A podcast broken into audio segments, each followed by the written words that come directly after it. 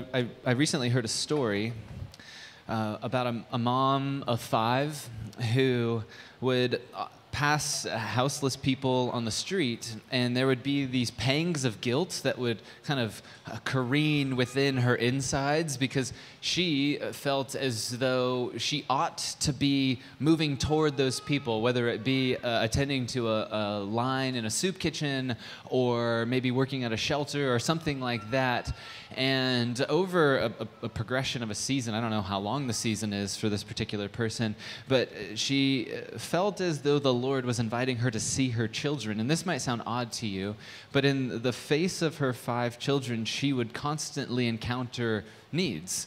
She would encounter moments of, my cup has fallen and I don't know what's going to happen. My food bowl is empty. This person is annoying. They hit me on and on day and night. And, and there was a switch that took place in her imagination. And from her vantage point, it was like the spirit attending to hers, to her own spirit, was that here are the needy among you. And the reason I'm sharing that after we kind of are led through this generosity liturgy is that the way that you are generous in this community might not look like giving a check.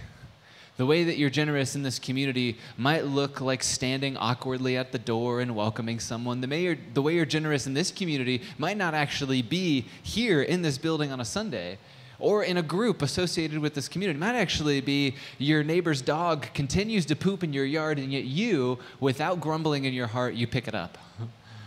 And that might sound so silly, but I, I guess the point in front of me, and that this generosity liturgy reminds me, is that, that there would be no needy person among us. Who's, who are those among us? I think we get to choose the boundary markers there. And I think that there is a direct implication on the community that's here called Gateway that we want there to indeed be no need and there is vulnerability and risk to share that need. I get all that. But perhaps there's this invitation in the regular places that we're living our lives to, to like live in the fullness of who God is asking us to be and notice the needs around us. Um, so, that kind of touches on our teaching text, but so that you know where we're going, would you stand with me for the reading of God's word? We are just about done in the Sermon on the Mount, which um, excites me and pains me all at the same time. Uh, if I uh, get my way after we go through this little fall vision series, we will be back in a gospel because we should never leave the gospels. If you're thinking, gosh, I've been reading through the Bible and I'm in Numbers and I'm so tired of reading about they had one silver plate with this many shekels and these many.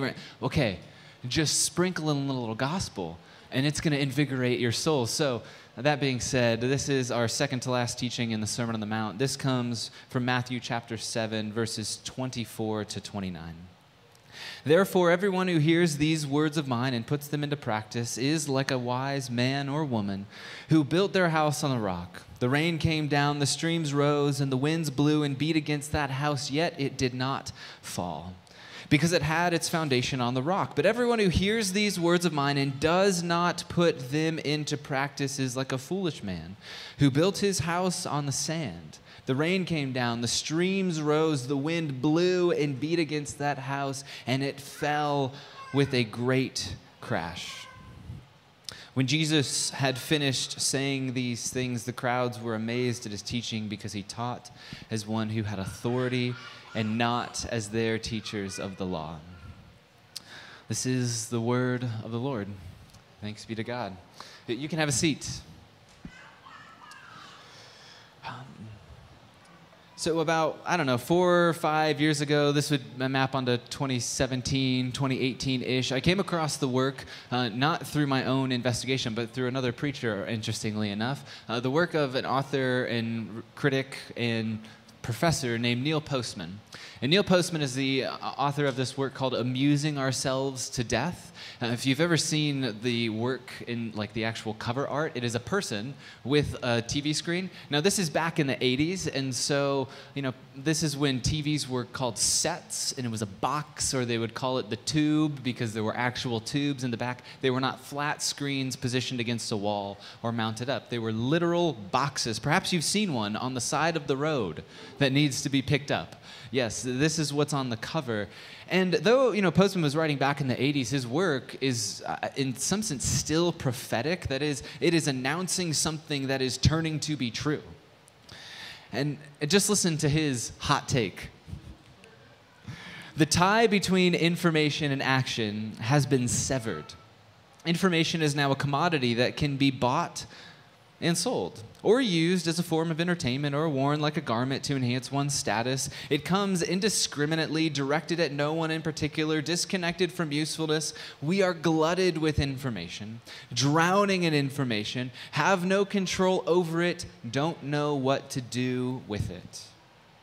Now, there's one little part of that that you might take issue with, as I do, directed at no one in particular. Postman had no idea about algorithms. He didn't know about targeted advertising. He had no frame of reference for what that Google would become, what Google is. But what still stands is that we are overloaded with information. We are numbed, calloused to the sheer volume of quote unquote facts that careen against our face every single day. I mean, just think about this another shooting, another fire, another CDC warning about another global thingamajig, another, another, another. Do you get the point? There's always another thing coming to us. And it's not like uh, good news, it's things that kind of get into our limbic system, this place where all the stuff of like the prefrontal control, the things that were quote unquote logical, no, it activates us in our inner woman, our inner man. It elicits fear. You see, um, I, I, I was recently at this little family gathering and it was at some point in a collection of those evenings when everyone's kind of just doing their own thing. Some people are playing cards, some people are, I don't know, scrolling, other people are reading. And at one point, somebody just looks up and they start to share the news that they're reading. And they said, There was a car crash, there's fatalities.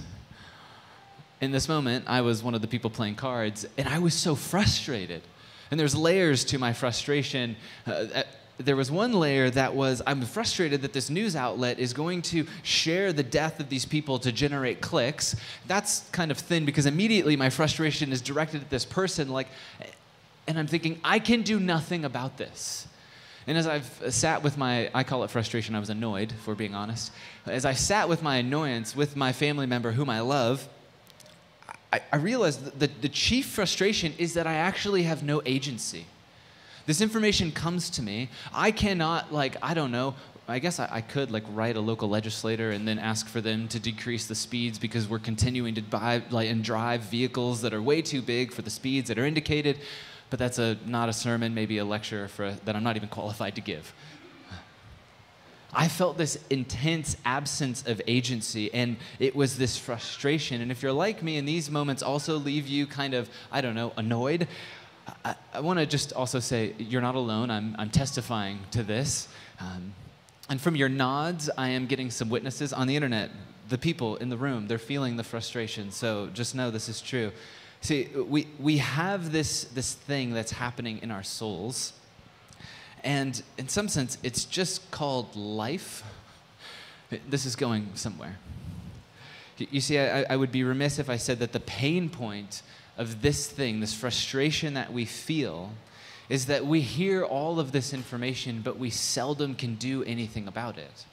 As Postman says, we are glutted with information. We are weighed down with it, but seldom can we actually do anything about it. And this is the coin, the, the, the phrase that Postman coined in response to this, and he calls it low information to action ratio. That's the angst that we feel. That's the label that he's put to our angst. We have a low information to action ratio. And following Jesus is simply incongruent with that. See, the, the way of Jesus is just that it is a way of life, it is something to be integrated into the whole of our life. And because the way of Jesus is that, following Jesus is more than just a constellation of moral invitations or, I don't know, kind of like things that we attach like widgets to our life. No, at its core, following Jesus is living into new life with Jesus by a power that is outside of us yet within us. In other words, it is complex and it is really simple. And that's why, as we kind of wind down this series, I want to draw our attention to the single word that will more or less define the rest of our time. And that word is found in our teaching text in the first verse, in verse 24, and that word is practice. Just say that with me practice. now register what comes to mind when you think of practice? Do you got it? Okay.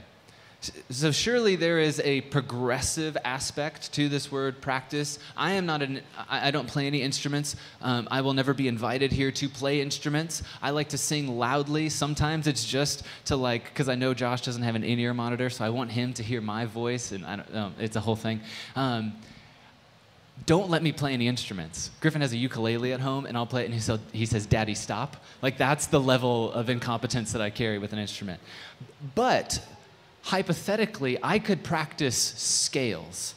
And if I practiced scales for long enough and I got the ukulele calluses on my fingers, I could maybe, maybe be permitted to like play a sample here, but probably not. The, the, the, my point that I'm making here, and I'm, I'm laboring it, is that there is an, an aspect of practice that is incremental, progressive improvement.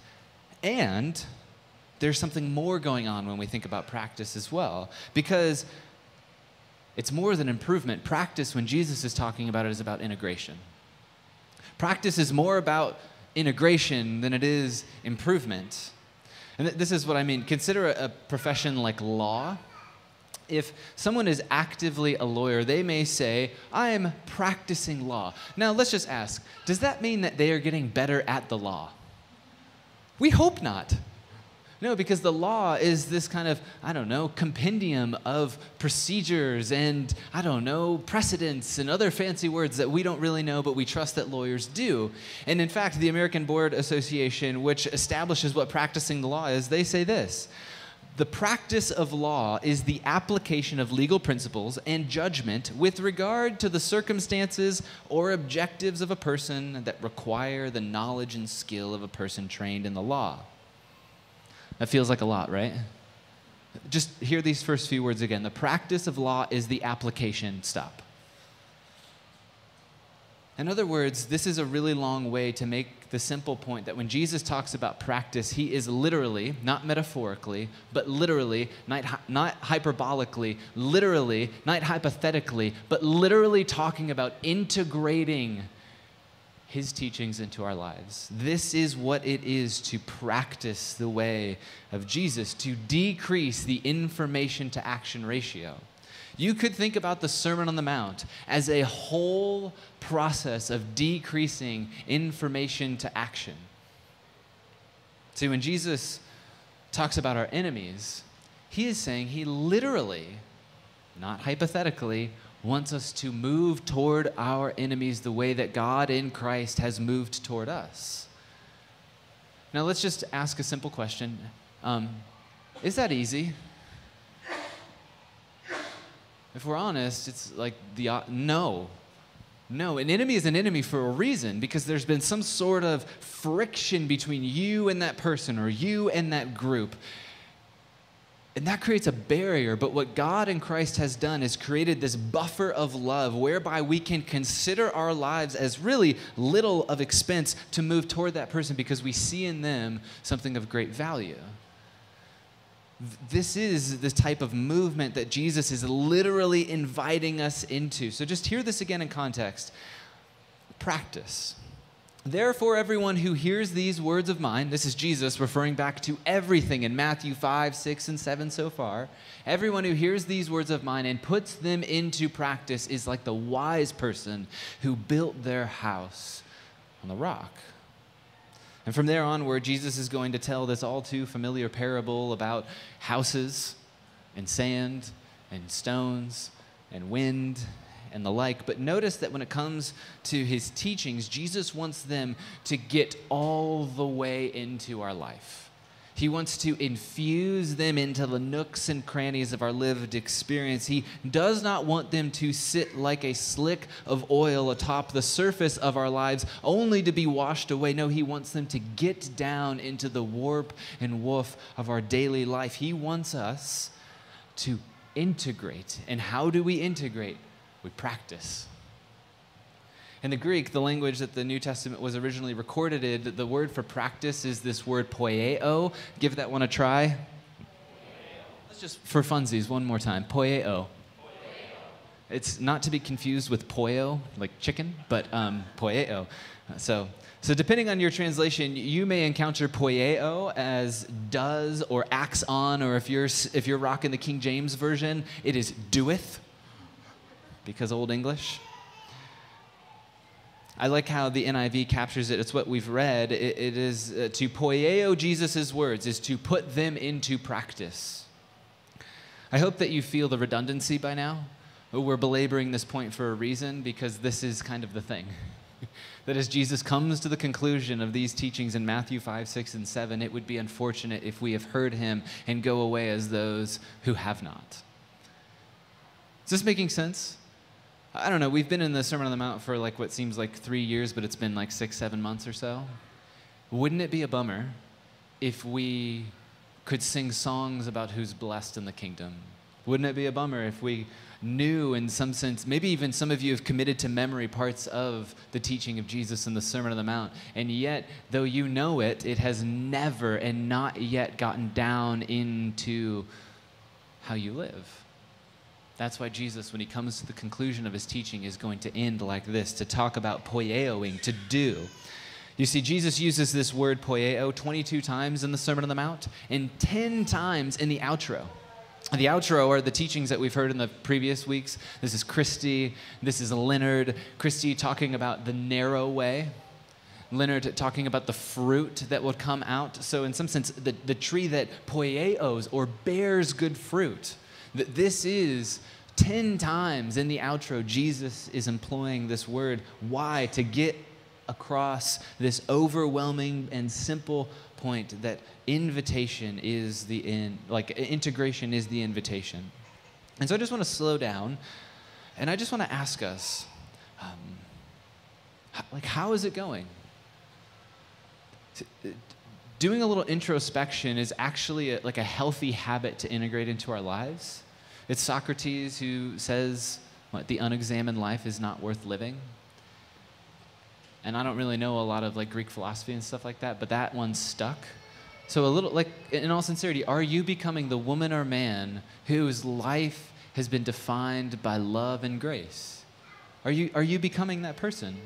And I'm not bringing this with any shame, like there's not a pop quiz. This is just, so just take a moment, and just survey the course of your life, a, a Monday to a Sunday.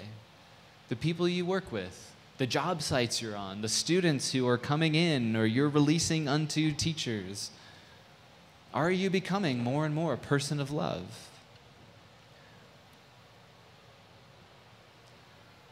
And think about Jesus' teaching, what his invitation is, like when it comes to lust. This is true for women and men, everything in between. Like, are you being formed by love? What about materialism? Or, or how about anxiety? See, my guess is, is if you're like breathing and listening to this teaching right now, um, that you could readily name the gap between the life that you're living and the teachings of Jesus. And just say that's normal because the call to Jesus is of the call of Jesus is to holiness over the course of your life. It's not as though we've conclude the Sermon on the Mount and you're like, well, I only have like I don't know one thing. I guess I'm kind of a peacemaker, so but the rest of it is out, so I guess I can't follow Jesus. No, that would be silly because the call of Jesus is to integrate the teachings of Jesus now and for the rest of your life. But right now, we, I'm sure we can name the gap. And I, I know this because staying with anxiety, you know, a few months few weeks, month, I don't know. A number of weeks ago, we arrived at Jesus' teaching on anxiety. And as I'm preparing to teach you all and myself and learn about anxiety, I feel anxiety. I feel this t- like, am I going to, in the 33 odd years of my life, be able to say anything substantive to direct our community out of this kind of snarled nest that is anxiety? It's kind of in the air. that was what I like. That, that was, by the way, that, that moment, that kind of frenetic pace, like that was what was preceding me in that. And I, I just, uh, the irony of that, that in teaching on anxiety, I would feel some anxiety about that. My, my point is simply this um, our lives cannot escape the breadth of Jesus' teaching in the Sermon on the Mount. Like, to my mind, the place that we should we would do well to come back time and time again, week in and week out, month after month, is just the Sermon on the Mount. It takes you 25 minutes to read through those three chapters. And you know what? There's something about allowing that to be a framework, a grid of saying, this is what reality looks like. Spirit, like God, help me in the midst of this. Because I think though we are good at it, we would do well not to compartmentalize our life with Jesus. I know that we are good at it because I am pretty good at it. I spent 20 years compartmentalizing my life. And then when Jesus came into my life, he fit into the system of compartmentalization. I said, Oh, I, I will be spiritual in these spaces, and I will be whatever I need to be in these spaces to get by. The call of Jesus is not just the integration of his teaching in the spiritual component of your life, but in all of your life. Is this making sense? See, Jesus, Jesus isn't interested in just changing your mind. I, I don't think that Jesus is like setting out in the New Testament as a logician, not a magician, but he's not trying to make some sort of logically coherent argument to win you over to the kingdom of God. In some sense, I think that Jesus is saying, This is the invitation to life empowered by the Spirit. This is the invitation to life that's fully entrusted to God. Do you want to take part? By the way, it feels like being hung on a cross. You want in? And it's going to be the fullness of joy. This seems more like the thing. Jesus, he, Jesus wants the whole of our lives he, he wants this, our hearts, is the language that the scriptures will use because that's the center of our mind and our will and our intellect. He wants all of us, not just Him compartmentalized to part of our life, but the whole thing because you can have a brilliant mind and a broken life. Jesus wants us to flourish in the wake of God's love. And how? Well, to hear his words and to put them into practice, to poieo them to walk in wisdom. And you may have noticed this uh, as we've worked through even just the teaching text, which we are still getting to, I promise. Um, so forgive me if this sounds obvious or redundant, but uh, to follow the way of Jesus is at its core the sharp either or. It, it is to embrace an either or at some level. Either you are following Jesus or you are not following Jesus, because when it comes to Jesus, he's saying you are either going to build your life on this type of a thing, namely the rock, his way, embodying that, or you're going to build your life on this type of a thing, namely the sand. It is either the rock or the sand. And believe it or not, this is kind of hard for me to receive uh, I am the type of person for whom rules feel flexible. Uh, oftentimes, Jessica and our partnership, we will kind of, I don't know, we'll be tag teaming. We'll also have like a screaming child who's saying, I want mama, or vice versa. And so um, we, you know, tag one another in. So in the instance where if Jessica is cooking and she asks, you know, we need to switch, she'll tag me in. And something Jessica will say to me is, follow the recipe. Why does she say follow the recipe and then enunciate it all like I'm silly? Like, she says it because I've been known from time to time to receive a recipe as a suggestion more than like a rule to follow. It says, I don't know, put a cup of that. I'm like, ah, well, I think we could do something better than what this recipe has on offer. And so when Jesus invites us into a sharp either or, I too am trying to like finagle my way between the forward slash, between the either and the or. Now I know some of you may go, isn't it a backslash? Thank you, Wes. No, it is a forward slash. However, for the longest time, I thought it was a backslash. You get the point. So for me, the forward or backslash, the forward slash is like a diving board into adventure. You just you get to dive off that thing and figure out what life is going to be. And this is what many just call nuance or complexity. And to be sure, these are two things that Jesus of Nazareth has going on. This is the living God manifest in the flesh, who did not consider his equality with God as something to be grasped. Instead, he set it off, he set it aside, he emptied himself, and he moves towards us now in the Spirit with love. There is certainly nuance and complexity in Jesus of Nazareth. And here at the end of the Sermon on the Mount, Jesus is inviting us into this sharp either or. It's interesting. Just think back with me because this isn't something new. It's not like Jesus is going, gotcha. at the end. No, this is consistent. Either you will serve God or mammon. It's either treasures on earth or treasures in heaven. This is something that Jesus builds into the, the scaffolding, the framework of his teaching. Just think a couple weeks ago to Christie's teaching. It is either the narrow way or it is the wide way. One leads to life and one leads to the absence of life, what Jesus will call destruction, the disintegration of your life. It's almost like that type of life is built on something that is not solid. Or you can think of a, a tree that is either going to bear fruit that is good and nourishing or fruit that is rotten. This is something that Jesus is built into his teaching because there is no fence sitting in the kingdom of God. It's not part of the structure. And so, too, in this parable, you will either construct your life upon a rock, Jesus' way in teaching, or in the face of overwhelming pressure, all that you build will be swept away. Can we at least agree that those are kind of sobering words?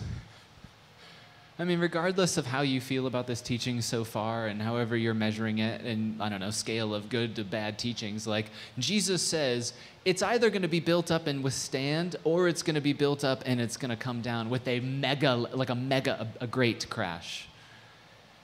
I'm imagining if you're reading through the Sermon on the Mount, because let's say you've just come to trust Jesus and you're like, well, apparently this is his best offering, so I'm going to go here. And you come to the end and you're like, hold on.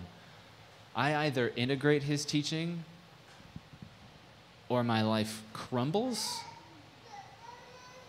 By the way, this is how Jesus ends the teaching, which um, I like to go out with, I don't know, like at the end of our teaching, something that's like moving us, not emotionally manipulative, but I'm like, Spirit, come on, do stir these people up who are a bit more introverted than me. Let's do this. And um, Jesus is like, no, it's either you integrate it or your life crumbles. And then it goes on. You're like, what are you doing, Jesus? And I think this is actually part of the beauty of Jesus and his teaching. Because in this, like where I'm trying to finagle my way between the either and the or to jump off the proverbial forward slash, Jesus, Jesus is giving us clarity. J- Jesus is actually saying, no, this is the invitation. Even conventional wisdom of the day gets this. Like the, the patron saint of our day, uh, Brene Brown, she talks about it like this. She says, Clarity is kind. Jesus is being super clear. And so I just want to propose to you that it is actually the kindness of Jesus to be as stark as he is in this teaching. Because again, there is no fence sitting in the kingdom. Halfway in might be all the way out. And I mean, think about it, to the hypocrite who is so religious that they can't even enjoy sin, and to the compromise who cannot fully enjoy Jesus, the invitation of Jesus is extended that it is either or. Jesus, in his kindness, invites us to choose freely. Because anyone who hears these words of mine and puts them into practice is like the wise who builds, not like the fool who also builds. See, let's just hear this parable afresh. And I know that for some of you, you know this parable, like you know it really well. You know it like flannel board, felt board well. By the way, is it flannel board or felt board? Yes, okay, yeah. Um, well, you know it from those types of moments in your life or you just know it because it somehow has, it still has some sort of cultural resonance. You're like, oh yeah, that sounds like something Jesus would say. So just if you will, receive this. Let these words kind of do something to your inner woman or inner man. This is Jesus speaking. Therefore, everyone who hears these words of mine and puts them into practice is like a wise person who built their house on the rock. The rain came down, the streams rose, the wind blew and beat against that house, yet it did not fall because it had its foundation on the rock. But Everyone who hears these words of mine and does not poieo them is like a foolish person who built their house on the sand. The rain came down, the streams rose, the winds blew and beat against that house, and it fell with a great crash. And so, to end our time, let's just uh, work our way through this bit by bit. To be obvious, this parable is about two builders. Any guess what they're building? A house, yes. Sometimes with parables, parable literally means to set alongside, and there is no single definition of parable that scholars on the parabolic stories of Jesus are satisfied with. Is it an analogy? Is it metaphor? Yes. There's a lot going on here. It's meant to activate our imagination. So there are two builders, they're building a house.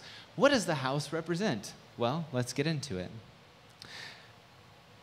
it represents in some level the wise and the foolish because in Jesus' frame of life, wisdom and foolishness are not just moral aspects of life, they're kind of like mental maps. They give you a way to live into the world. You can live into the world as one who is wise, or you can live into the world as one who is foolish. And this not only borrows from the, the actual wisdom of Jesus' day, think Proverbs and Job and Ecclesiastes, but there's also, these are the buzzwords of the day wise and foolish. You have the Greek philosophers who were talking about the wise life. We would talk about this as the good life. Wisdom and foolishness are the way that you talk about what does it mean to truly be alive. We say it to live your best life. This is what Jesus is after when he's activating these buzzwords. And so uh, I think to help this make sense, because it helped this make sense for me, let's just uh, talk about, I don't know, first century residential, residential life as you do on a Sunday morning. See, today in the late modern West, it would be rather odd to encounter a multi generational household.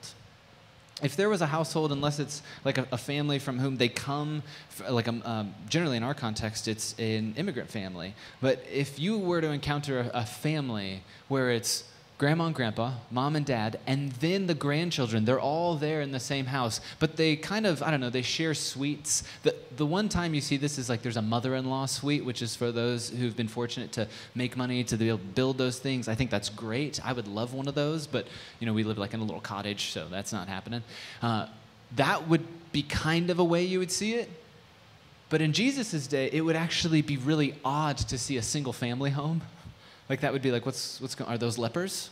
Is that what's going on? They need to be separated from because it's all about being joined together. And so, Jesus is talking about building a house. So, what does it mean in the first century to build a house? Well, a home is the place where you not only, it's not like where you're like, oh, I'm going to go home, I'm going to relax. Maybe relaxation means a book and some tea. Maybe you're like, oh, I'm going to watch some Netflix. This, no, that's not what Jesus is talking about. No, it is a place of vocation. It's the place where you are contributing to the good of your community. It's the place of civic and civil and work life, even religious life comes to bear on the home. To talk about the construction of a home in Jesus' day and in this parable is to talk about the full composition of your life, not the compartmentalized religious part of your life. In other words, this parable is getting at you and me in this side, through the side door to say, what is, how do you compose the whole of your life? Well, however you think about that, that's where Jesus is inviting us. And just to, to go a, a, little bit further into this, you see, Jesus is going to pick up on this imagery elsewhere in the New Testament, specifically in the Gospel according to John, and he's going to talk about going to prepare a place for us. Isn't that kind of weird language? Maybe. Um, but for Jesus, it's normal language. This is bridegroom and bride language. The, the, bridegroom would be betrothed. That is the, the, the troth. They would entrust themselves to one another. And this arrangement would be far more intense than our engagements that we see today that can happen and then be broken off and then come back together or whatever that looks like. No, it's essentially like I am going to prepare a home. So the, the bridegroom would go back to his ancestral land, the, his father's house, and he would build either an, a structure onto the existing structure, and that would be their new home. That is where they would live and raise a family and contribute to the good of the community. And then when it was ready, he would go back to the bride who's been preparing herself. You see, this, this context is important because we all have a home. The wise has a home, the foolish has a home. The difference is the foundation. And, and what's important, at least as we're, we're coming to this imagery, is remember, Jerusalem is in the desert. So this is an arid environment. So when Jesus starts talking about the storm, there would be these things called flash floods. You think if the ground is hard and unable to absorb the water that's flowing, if you live in a ravine or a valley, what's called a wadi, there would be a flash flood. And if you had built your home near one of these structures, they would be washed away. So when Jesus is talking about this, there is, you have to imagine that people have the imagery in their mind. They know what this looks like because it's not if the flood comes, but when. The people with whom Jesus is speaking, they have the imagery of a home that has been swept away, the life of a person that has vanished in the wake of a storm. And it's not if, but when the storm comes. And you see, what, what's so curious is when Jesus talks about this as the wise and the foolish are both building a house, he doesn't, he doesn't give all the details. This is the beautiful thing of parables See, when Jesus says that the wise person hears and does his teaching, but the fool does not, he doesn't say why. Maybe it's a stage of life thing. I don't know. Maybe it's just like she's building her career, and so the way of Jesus is incongruent with that. She just has to hustle harder. Or maybe it's just he's like, you know, the kids are crazy right now, or I, like my friends are all in this stage of life where I want to have some mobility, or I, like I don't know, anxiety is too intense. Like Jesus does not say why. Instead, he allows us to see ourselves into the story. Did you know that this is the invitation of the scriptures?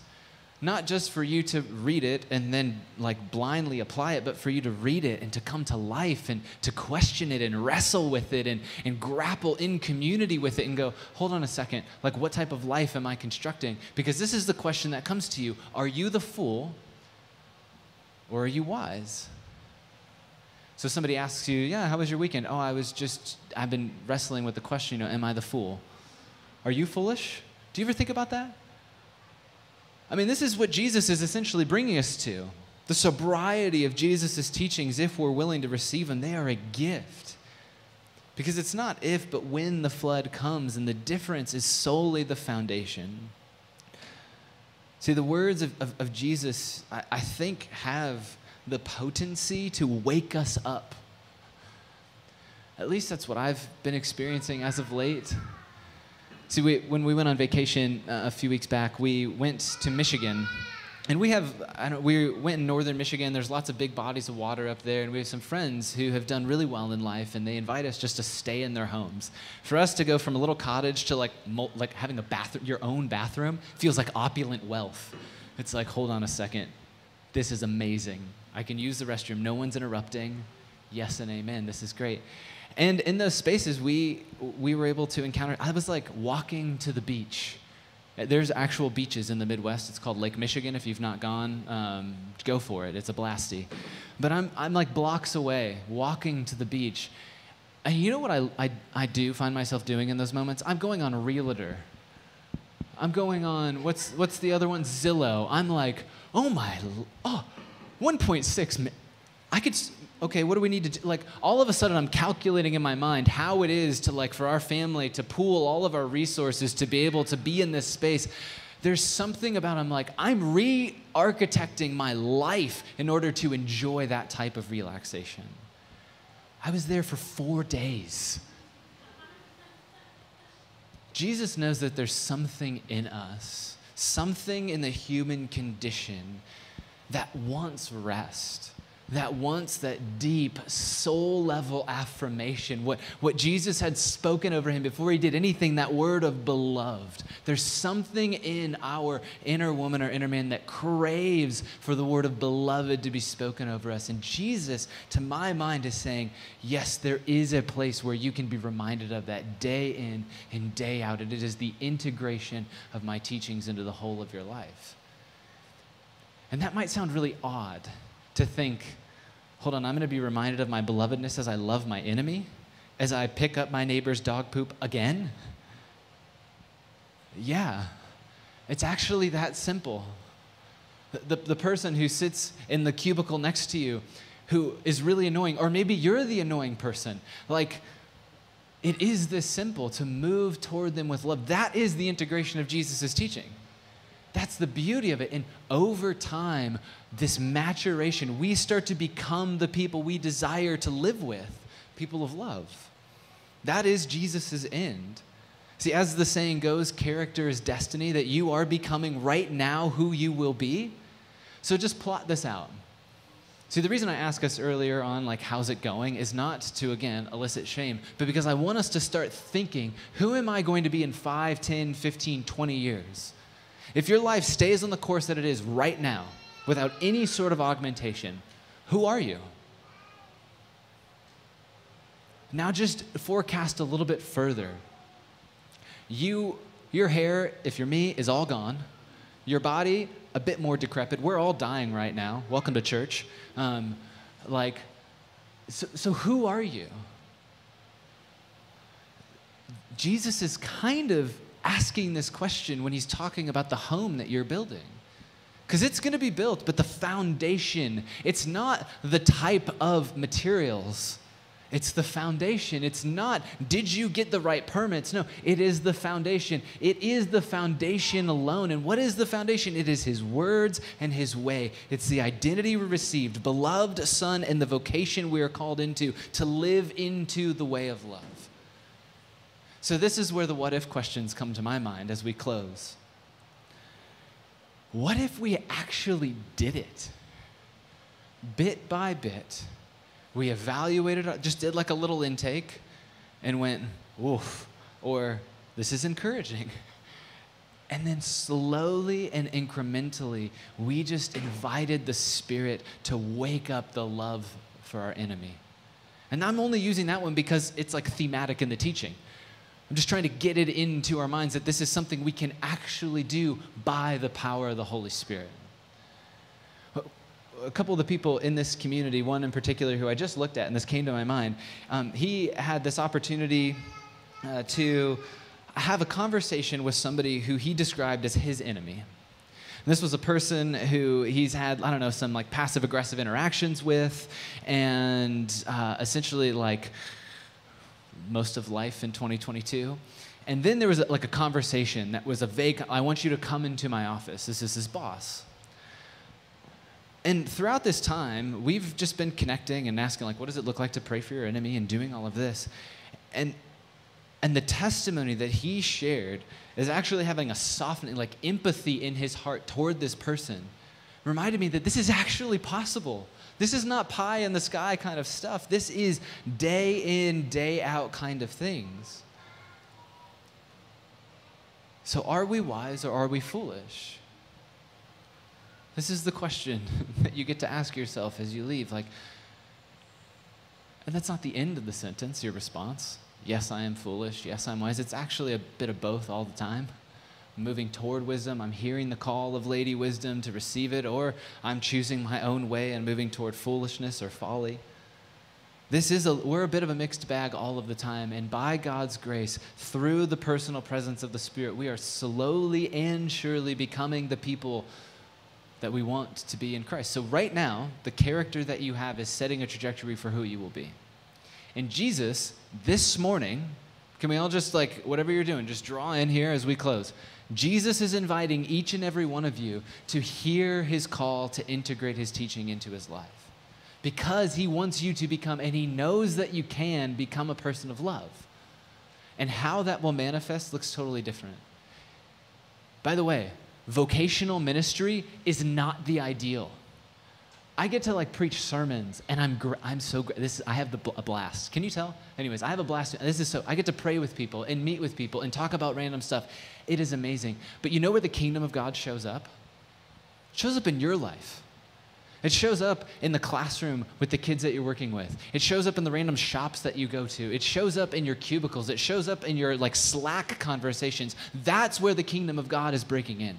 Not like here. This is for us to remember the goodness of God, to preach that and prophesy that over one another. This is the place where we remember that is where we live it. Jesus' hope for us to integrate his teachings are not so that we could come to the 2022 version of synagogue and then say, Look how good we're doing, Jesus. No, Jesus' invitation to integrate it is so that the world might experience the love of Jesus at no cost.